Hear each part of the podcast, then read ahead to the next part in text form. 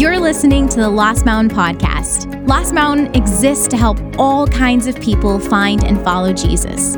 We hope today's message encourages you towards a deeper relationship with Christ. If you have questions from today's message, email us at info at lmbc.us. Link is in the show notes.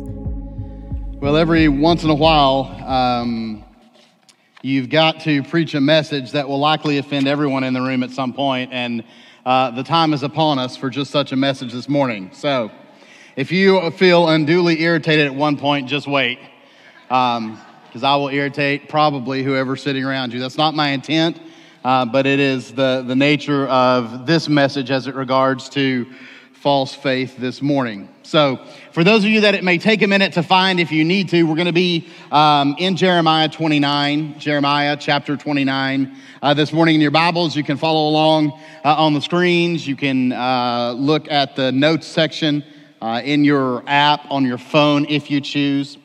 Whenever we come out of the summer into the fall before a presidential election year, um, we find ourselves inevitably in a significant political season.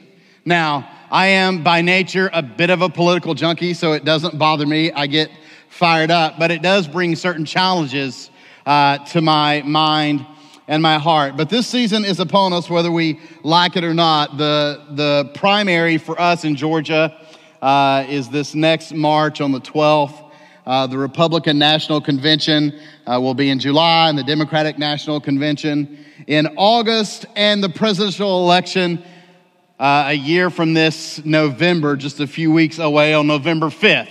Now, if it goes like the last one or two, we may not know results for weeks. We're getting uh, pathetic and ridiculous as a nation, but it's still the Super Bowl of, of global politics uh, the presidential election is. Not only are Americans watching and invested, but we know that the world is as well. This can present both unique opportunities and unique challenges to us as the people of God.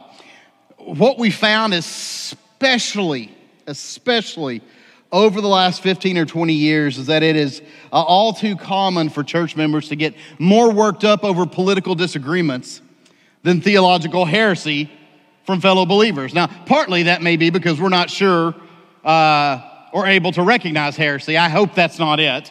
Uh, but the other alternative, that we're just more invested in national politics than Scripture uh, and Christian theology, is, is not a good option either. But we know that's the case. One author put it this way partisan politics might be the new religion of America. And it seems, at least over the last few years, that most professing Christians are falling right in line right in line. Um, and this is true not only of the uh, kind of America's the best crowd, it's also true of the uh, newly rising in prominence America's the worst crowd. Um, this latter group, I think, has been um, uniquely influential and vocal over the last 10 to 15 years. There's a kind of pseudo sophisticated um, cultural norm of, of bashing the United States that uh, you've likely noticed. I've been uh, enough in the, the world of education and academia to know it's certainly prominent there.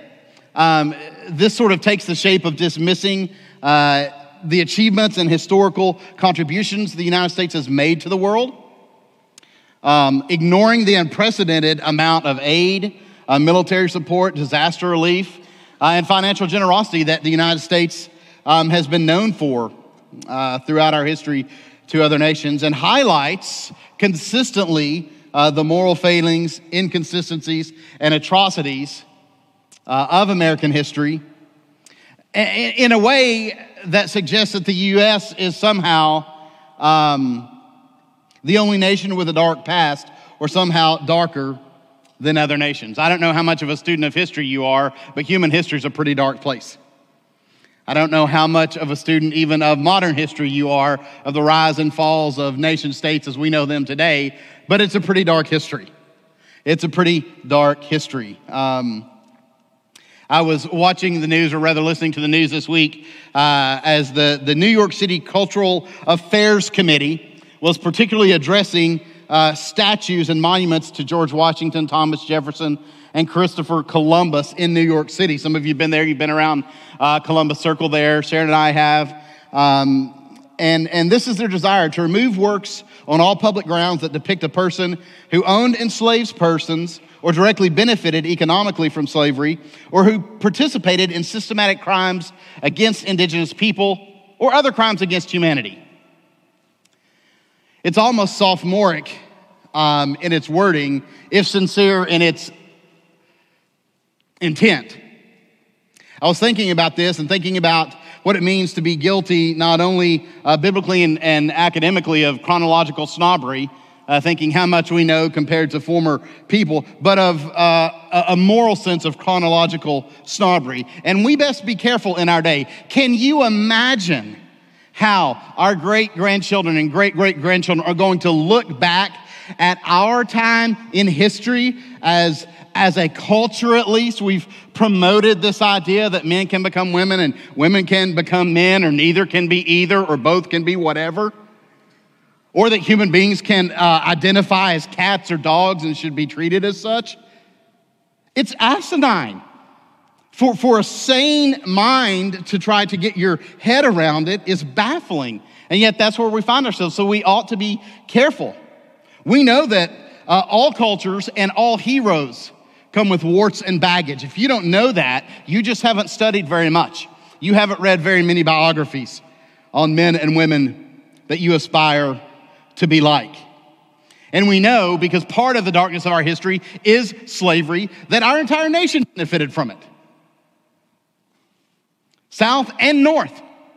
All the Northerners were wearing uh, cotton clothing as well, sleeping on cotton sheets, and so on and so forth.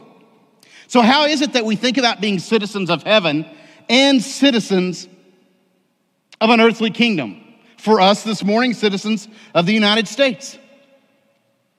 What is to be the relationship between true followers of Jesus, born again disciples of Christ, the church, and our earthly nation? Well, we get a clue not only from the New Testament, but well before New Testament times from a word that God gives to his people after they've been exiled in Babylon. They've been conquered militarily by the Babylonians, and great portions of them carried off to Babylonia in exile, ripped from the land that they believed to be rightfully theirs by God, ripped from the temple and the rites and passages of worship that they knew ripped from what they understood to be the promises of God. And God sends them a word by way of a letter. Let's pick this up and let's read in Jeremiah chapter 29, verses 4 through 7. This is what the Lord Almighty, the God of Israel, says to all those I carried into exile from Jerusalem to Babylon. Now you've got to imagine that as this is being read, some of the hearers couldn't almost hear anything after this. Right then, they were stumped by the fact that God has just said to them through his prophet that ultimately it wasn't the Babylonians who exiled them, it was God himself. That they found themselves where they were as a result of the patient and right judgment of God on them as his people. Verse 5 Build houses and settle down, plant gardens and eat what they produce. Marry and have sons and daughters. Find wives for your sons and give your daughters in marriage, so that they too may have sons and daughters. Increase in number there, do not decrease. Also, seek the peace and prosperity of the city to which I have carried you into exile. Pray to the Lord for it. Because if it prospers, you too will prosper. Let's pray. Heavenly Father, as we look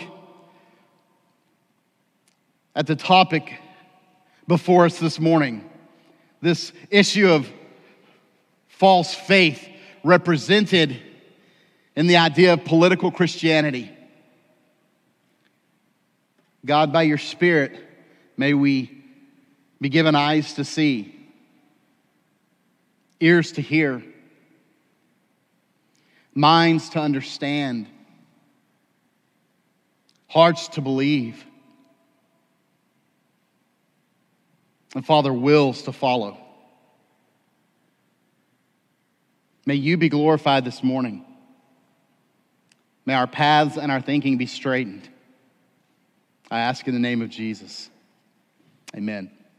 All right, so it would have been stunning for the people of God to hear that their current state was actually ordained and carried out by God. And they had false prophets chattering in their ears saying, Don't worry, it's not going to be very long. We'll be back on top in no time.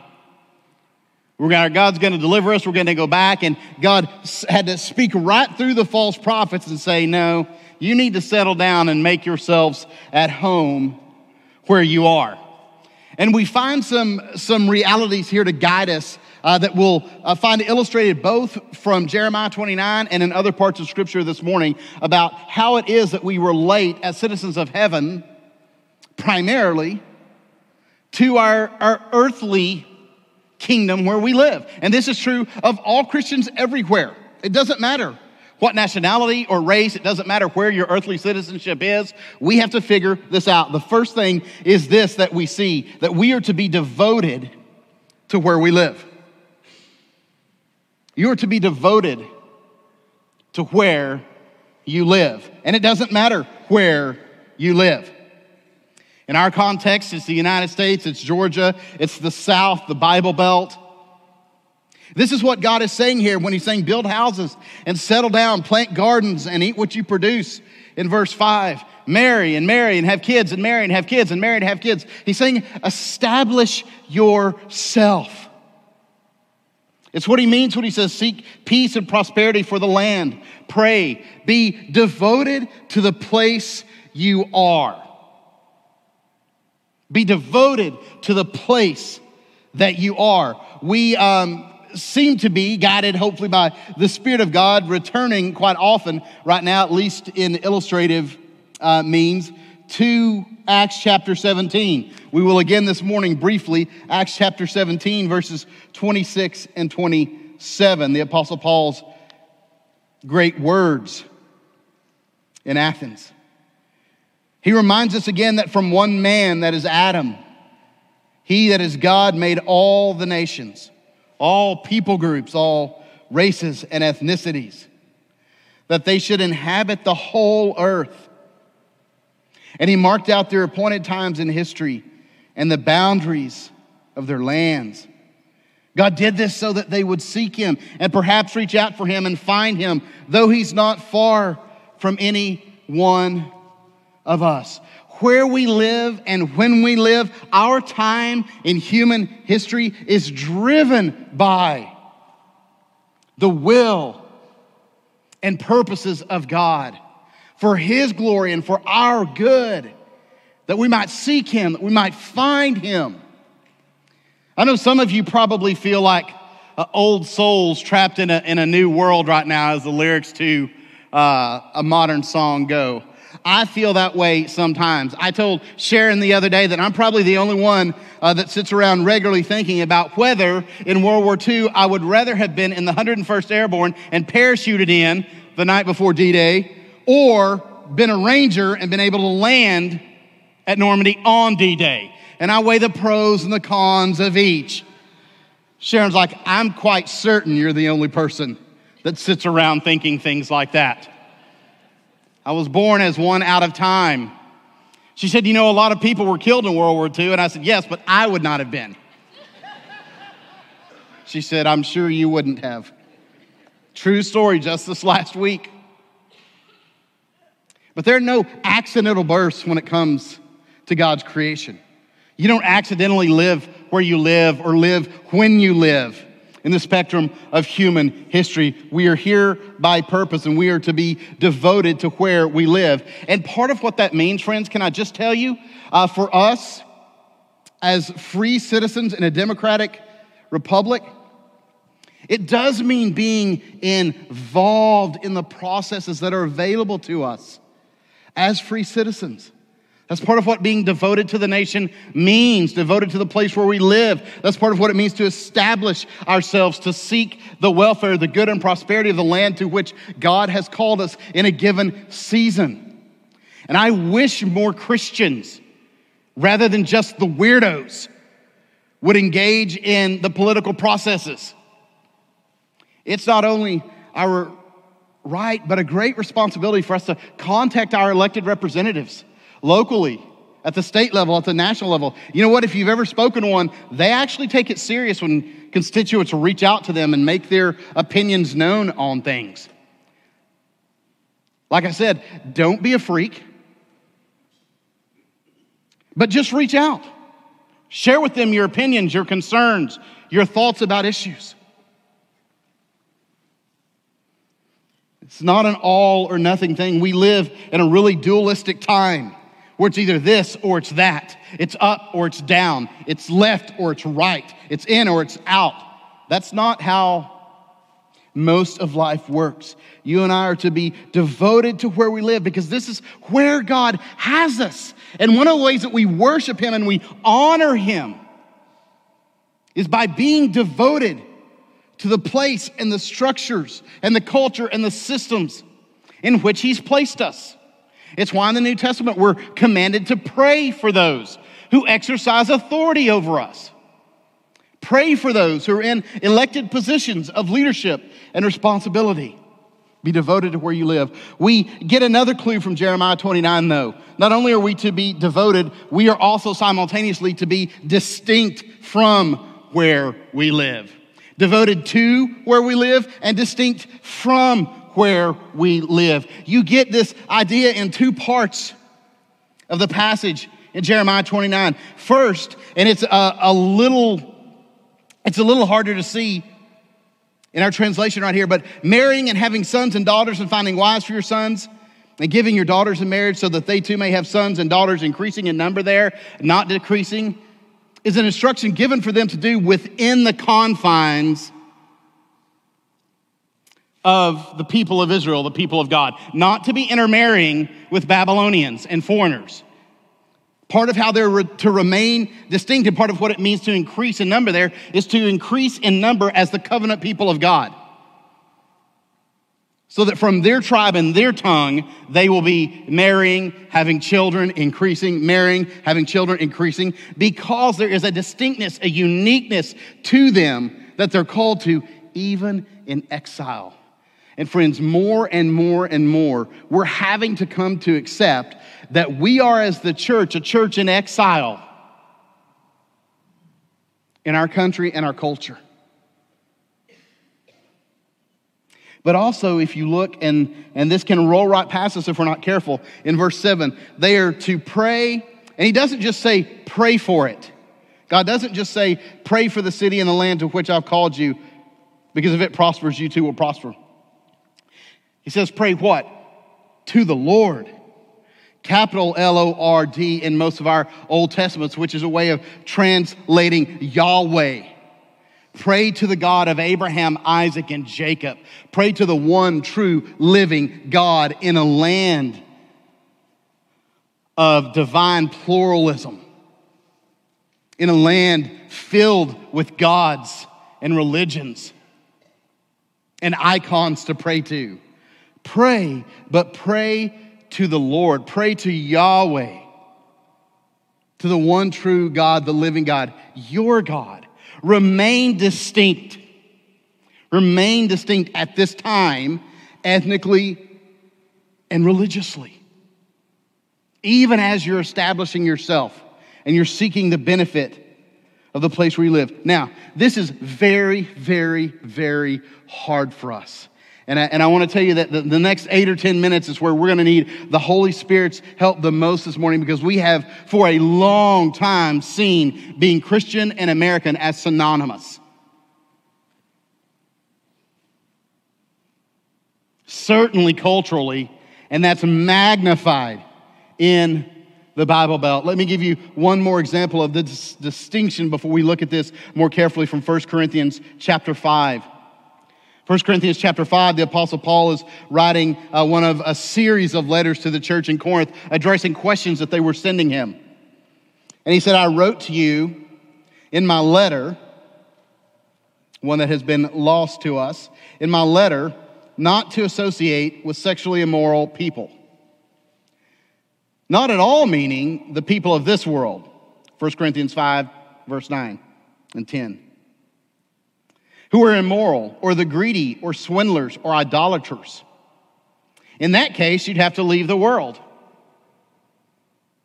But now I am writing to you that you must not associate with anyone who claims to be a brother or sister, but is sexually immoral, or greedy, an idolater, or slanderer, a drunkard, or swindler.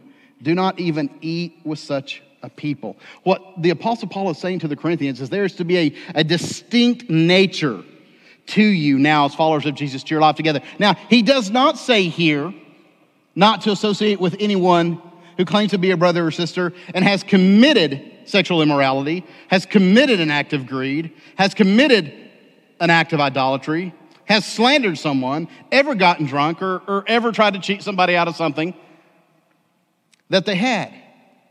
He says, is the idea here is a present continuous state. People who are, are living in ways that are characterized by this. Paul is ultimately saying here one of two things is, is present. They're either not believers at all, and they're claiming the name of Christ, and you've got to protect the integrity, the purity, and the witness of the church from that, or they are believers and their very soul is at stake because they are caught up in a pattern of sin they're unwilling to acknowledge or repent from and shunning them, excommunicating them, is an attempt to see uh, the Holy Spirit wake them up and then be brought out. But part of what we see here is the idea that we are to be distinct, a distinct people. And in our particular place, our particular geographical location where we are now in the United States, in the South, the Bible Belt, this takes on mostly the clothing, the flavor of this kind of God and country political reality. Dean Inserra, the unsaved Christian, puts it bluntly, and I found it quite powerfully and, and a bit shaking actually. He said, The American church's celebration of patriotism, patriotism can fan the flame of the all encompassing generic God of cultural Christianity by not only leaving it unchallenged, but giving it a platform. When churches bring out all the stops in observance of the cultural high holy days, and I'll tell you more about that in a minute, it can perpetuate the notion that God and America are attached at the hip. I think for most of us in here this morning, if we are, by the Spirit's help, to be honest, this idea is more in us than we're willing to admit or maybe even recognize. That there is something uniquely exalted about the particular country we're a part of right now, uniquely chosen by God.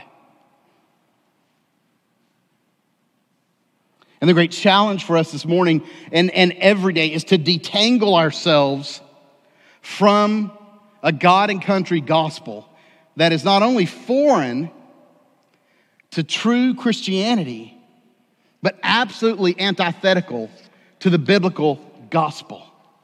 To the biblical gospel. Here are a few things that tend to characterize this to help us think about it, tend to characterize this particular version of false faith that, that so permeates the soil in which we live and the air that we breathe.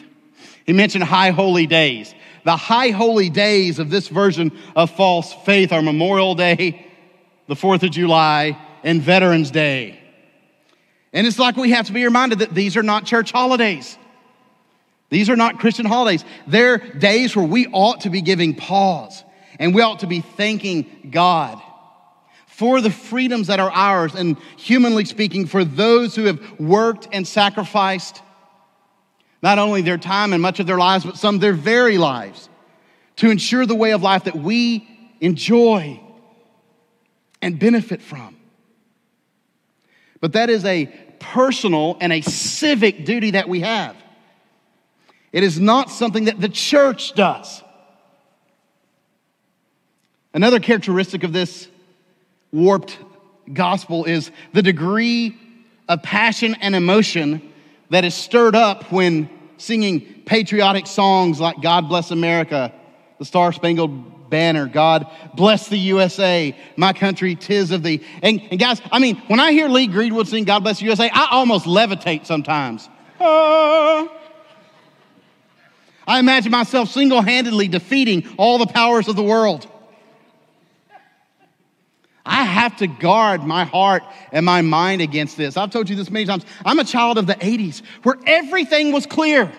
We had Rocky and Rambo. The Russians were bad and we were good. We had Reagan, for heaven's sake.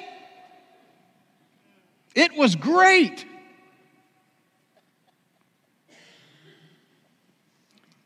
Just not biblical. And, and, and the, the issue is not that we get that passionate or emotional with these songs, it's that we have an inability to get that passionate or emotion, emotional about songs that speak of Christ's sacrifice on the cross for us. We don't get near the emotion or passion when we sing hymns or great songs of worship as we do when we sing or hear these.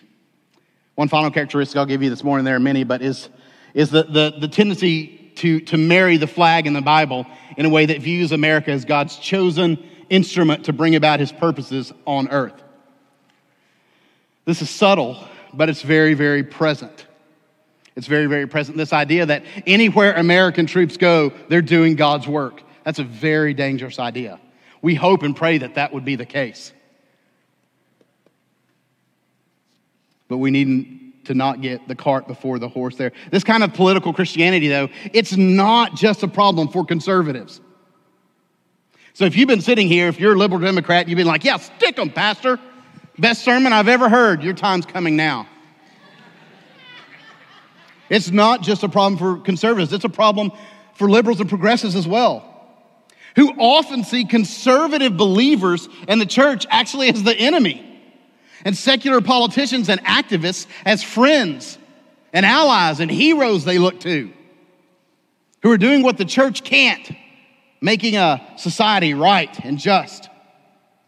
And most politically liberal Christians hold the convictions they do, the convictions you do if that's you, most often not because of biblical or theological formation but because of life phase, you're either younger, typically that's how it goes. People tend to get generally, right? Generally, tend to get more conservative as they get older, or race or background.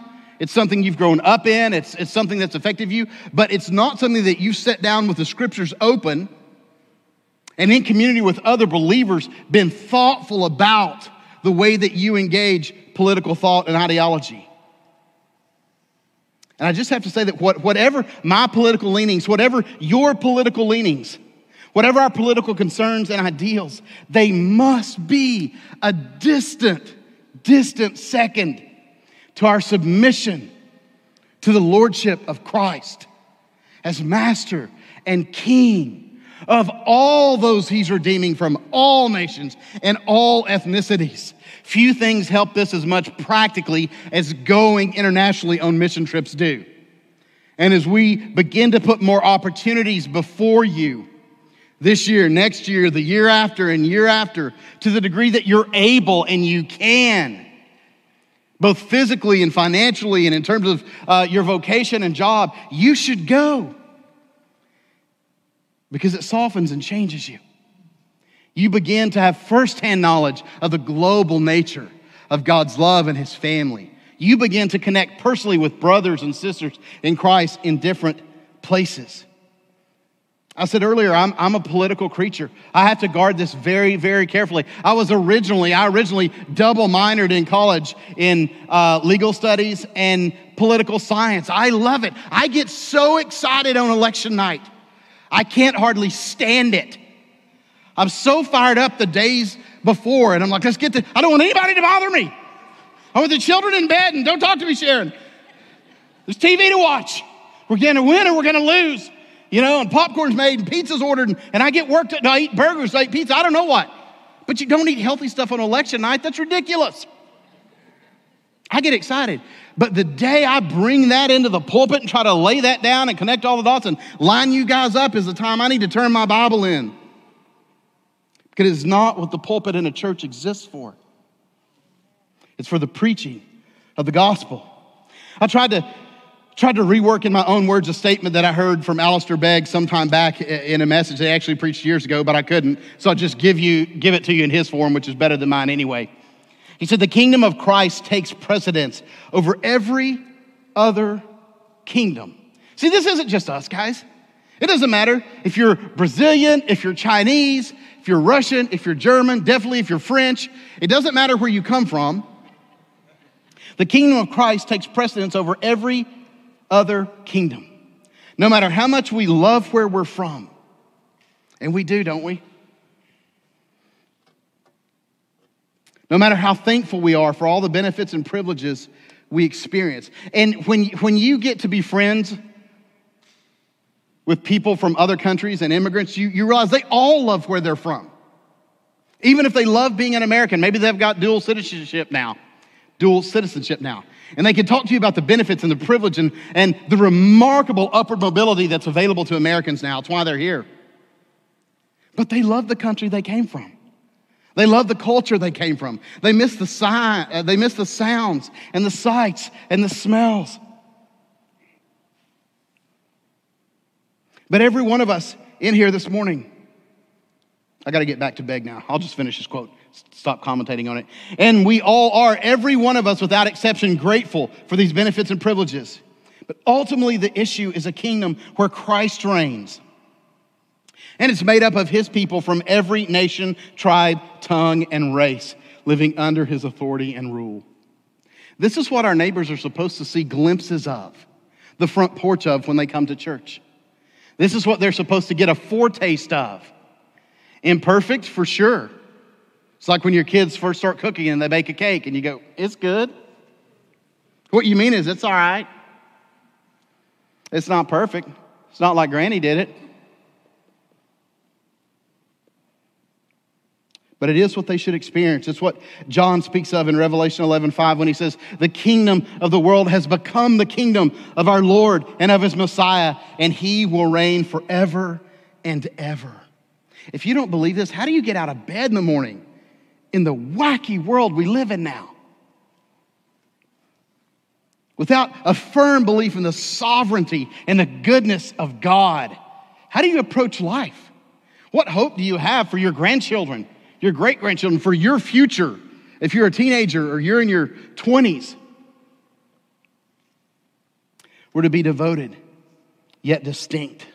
One final point this morning. We're to be discerning about where we live. Now, now I don't mean about choosing where we live. We're to be discerning about the values and the ideologies and the, uh, the ideas that are presented to us as truth where we live. If you think back to the passage in Jeremiah, when God commands them in verse 7 to seek the peace and prosperity of the city to which they've been carried in exile, that takes discernment. What does it mean to, to, to seek peace? What is it that provides peace? What does it mean to, to seek the prosperity? What actually leads to prosperity? And this is where we differ and where we ought to give grace to one another. To say that, that you and I can, can both be trying to seek the peace and prosperity of the land to which God's called us, but we may differ on, on what will provide that and what will produce that. We're to be discerning. Be discerning. This great statement that we find uh, in all three of the synoptic gospels where Jesus is, is trying to be trapped by the spiritual authorities of his day. We'll look at it from Matthew chapter 22, beginning in verse 15. When the Pharisees went out and laid plans to trap him, then the Pharisees went out and laid plans to trap him in his words. This was a consistent thing. Jesus starts to get irritated with it in a minute. They sent their disciples to him along with the Herodians. Teacher, they said, We know that you're a man of integrity and that you teach the way of God in accordance with truth. Always be careful when someone begins with praise at you. They're always a but. And yet, you aren't swayed by others because you pay no attention to who they are. What they're saying about Jesus is true. He was not a respecter of, of personal status or hierarchy. Verse 17, tell us then, what is your opinion? Is it right to pay the imperial tax to Caesar or not? But Jesus, knowing their evil intent, said, You hypocrites, you hypocrites. Just once I wish I felt the freedom of Jesus or of Paul. But I'm not Jesus and I'm not Paul. So one they crucified and the other they probably beheaded. So I'll just mind my business. You hypocrites, why are you trying to trap me? Show me the coin used for paying the tax. They brought him a denarius and he asked them, Whose image is on this and whose inscription? Caesar's, they replied. And then he said to them, So give back to Caesar what is Caesar's, and to God what is God's. When they heard this, they were amazed. So they left him and went away. They couldn't trap him. They couldn't trap him. He was way smarter than they were. Brilliant. What Jesus is saying here is that the state, any state, any nation where we live, is rightfully due certain things. Part of that was taxes in their day, part of it is taxes in our day. Nobody has ever liked taxes. But that's the nature of the beast. The stunning thing here is that Jesus was suggesting that there were things that Caesar was not due. And that's what was stunning. Give to Caesar what belongs to him, but to God what belongs to God. One, he's denying the godship of Caesar. And the denarius at this time had subscribed on there, son of the Most High God. Caesar Augustus, Caesar Tiberius, these Caesars that ranked in line there. There's such gospel implications here. I can't work it out right now, but it's so powerful. But part of what Jesus is saying here is we have to be thoughtful people. We have to be discerning men and women as followers of Jesus, as disciples, to give what is due the authorities that are over us, but to not give what is not due to them, what belongs to God. And you hear the, the Genesis 1 language here whose image is on it. In whose image are you made? Whose image are you created in? God's. One of you knows. Yeah. What Jesus is saying here is they can have your taxes, but they can't have your worship. Caesar doesn't get supremacy in your life. Friends, America, whatever political aisle you're on, politics in general doesn't get supremacy in your life. We've got to be discerning about this in our own hearts and souls. There's a world watching and a world even looking in at the church in America. Sometimes uh, they can't even recognize it because it's so tied to nation. Let me give you uh, some characteristics here. I gave you characteristics of uh, this political God and country thing in general. Let me give you some conservative and liberal characteristics of how this works out, or maybe how you and I can gauge where we are in this as we're trying to be discerning about the culture and the waves we live in. The conservative God and country Christian is often characterized by at least these and, and many more things social media posts that, if one looked at consistently, they would think that the chief concern of God is America's flourishing is America's flourishing. Second, you're more inspired by soldiers than missionaries. And I say this as one who rarely tears up unless I'm watching a war movie. I almost cried the other day watching Apollo 13. It's like, so beautiful. Jake said, they didn't even die. I said, but they were willing to. He doesn't understand. You believe taking back America. Now, listen to this. And may God be our witnesses. You believe that taking back America is the mission of the church. Now, liberal social justice Christians are passionate about certain, certain social justice issues, but often you position yourself against the church from within the church. It's the strangest thing. Generally, you're apologetic for Christians, the Bible, and the church. It's just your, your nature. Embarrassed by the Bible's sexual ethic. And you champion, often, generally, a Jesus of love who most wants people to be their authentic selves, right? Because Jesus said, Love one another, and love wins.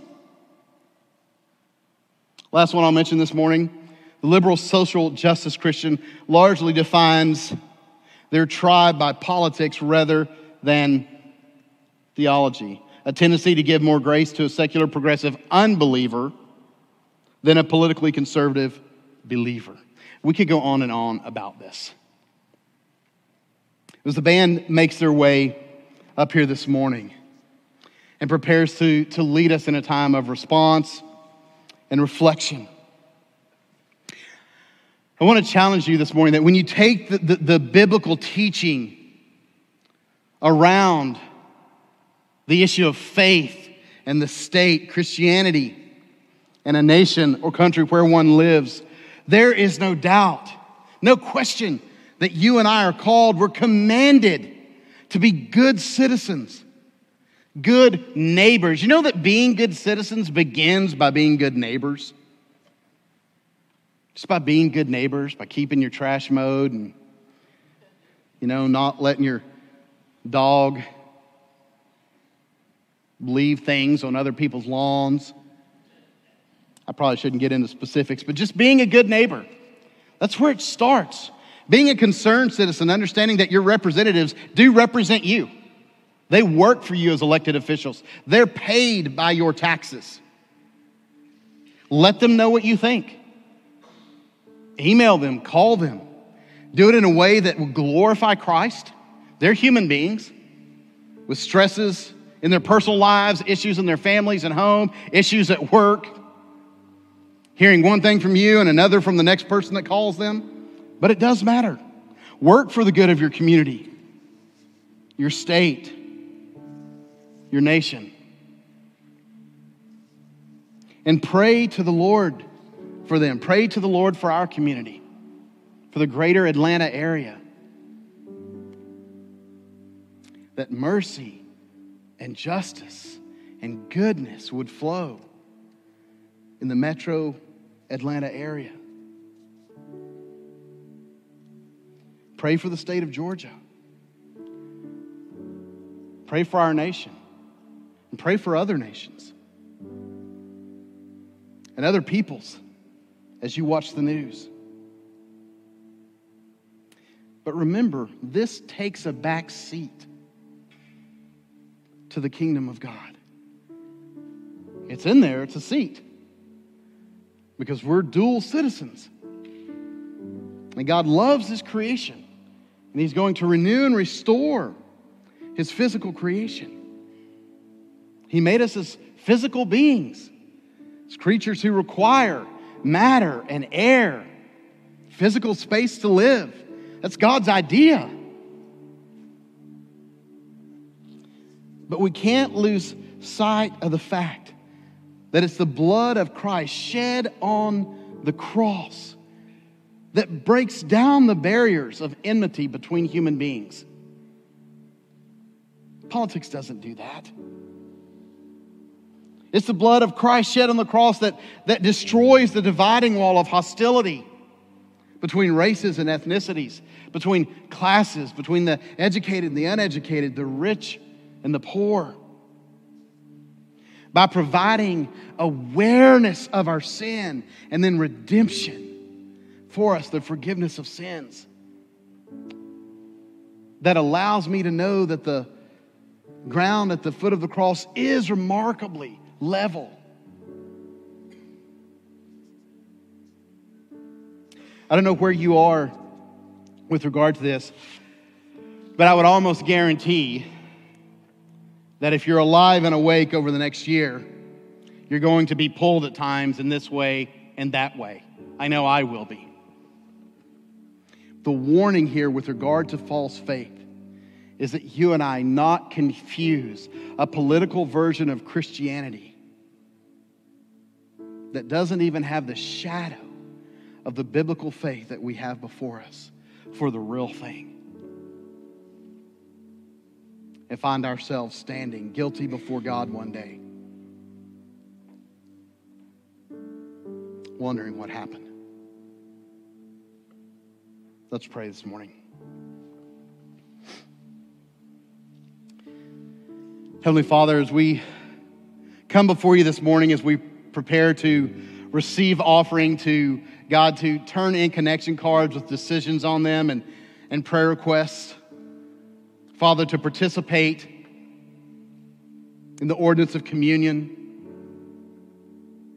God, I pray that our hearts would be soft and pliable before you. Lord, I, I do pray again, as I did before, that you'd give us ears to hear and eyes to see. Help us to be faithful representatives, ambassadors to our earthly nation and community. Faithfully of that place where our citizenship ultimately rests and reigns in your kingdom, under your rule and your lordship. God, guide us and protect us. Help us to be passionate witnesses of the gospel, to love our neighbors, God, to be peacemakers and uniters. Over the months of division uh, and, and talking and news and politics that, that lay before us,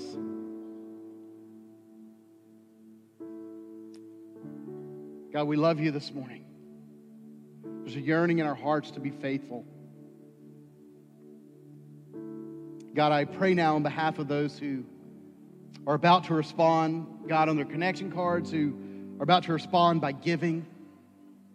Father, I thank you for those who've given throughout this week to the mission and ministry of the gospel through this church.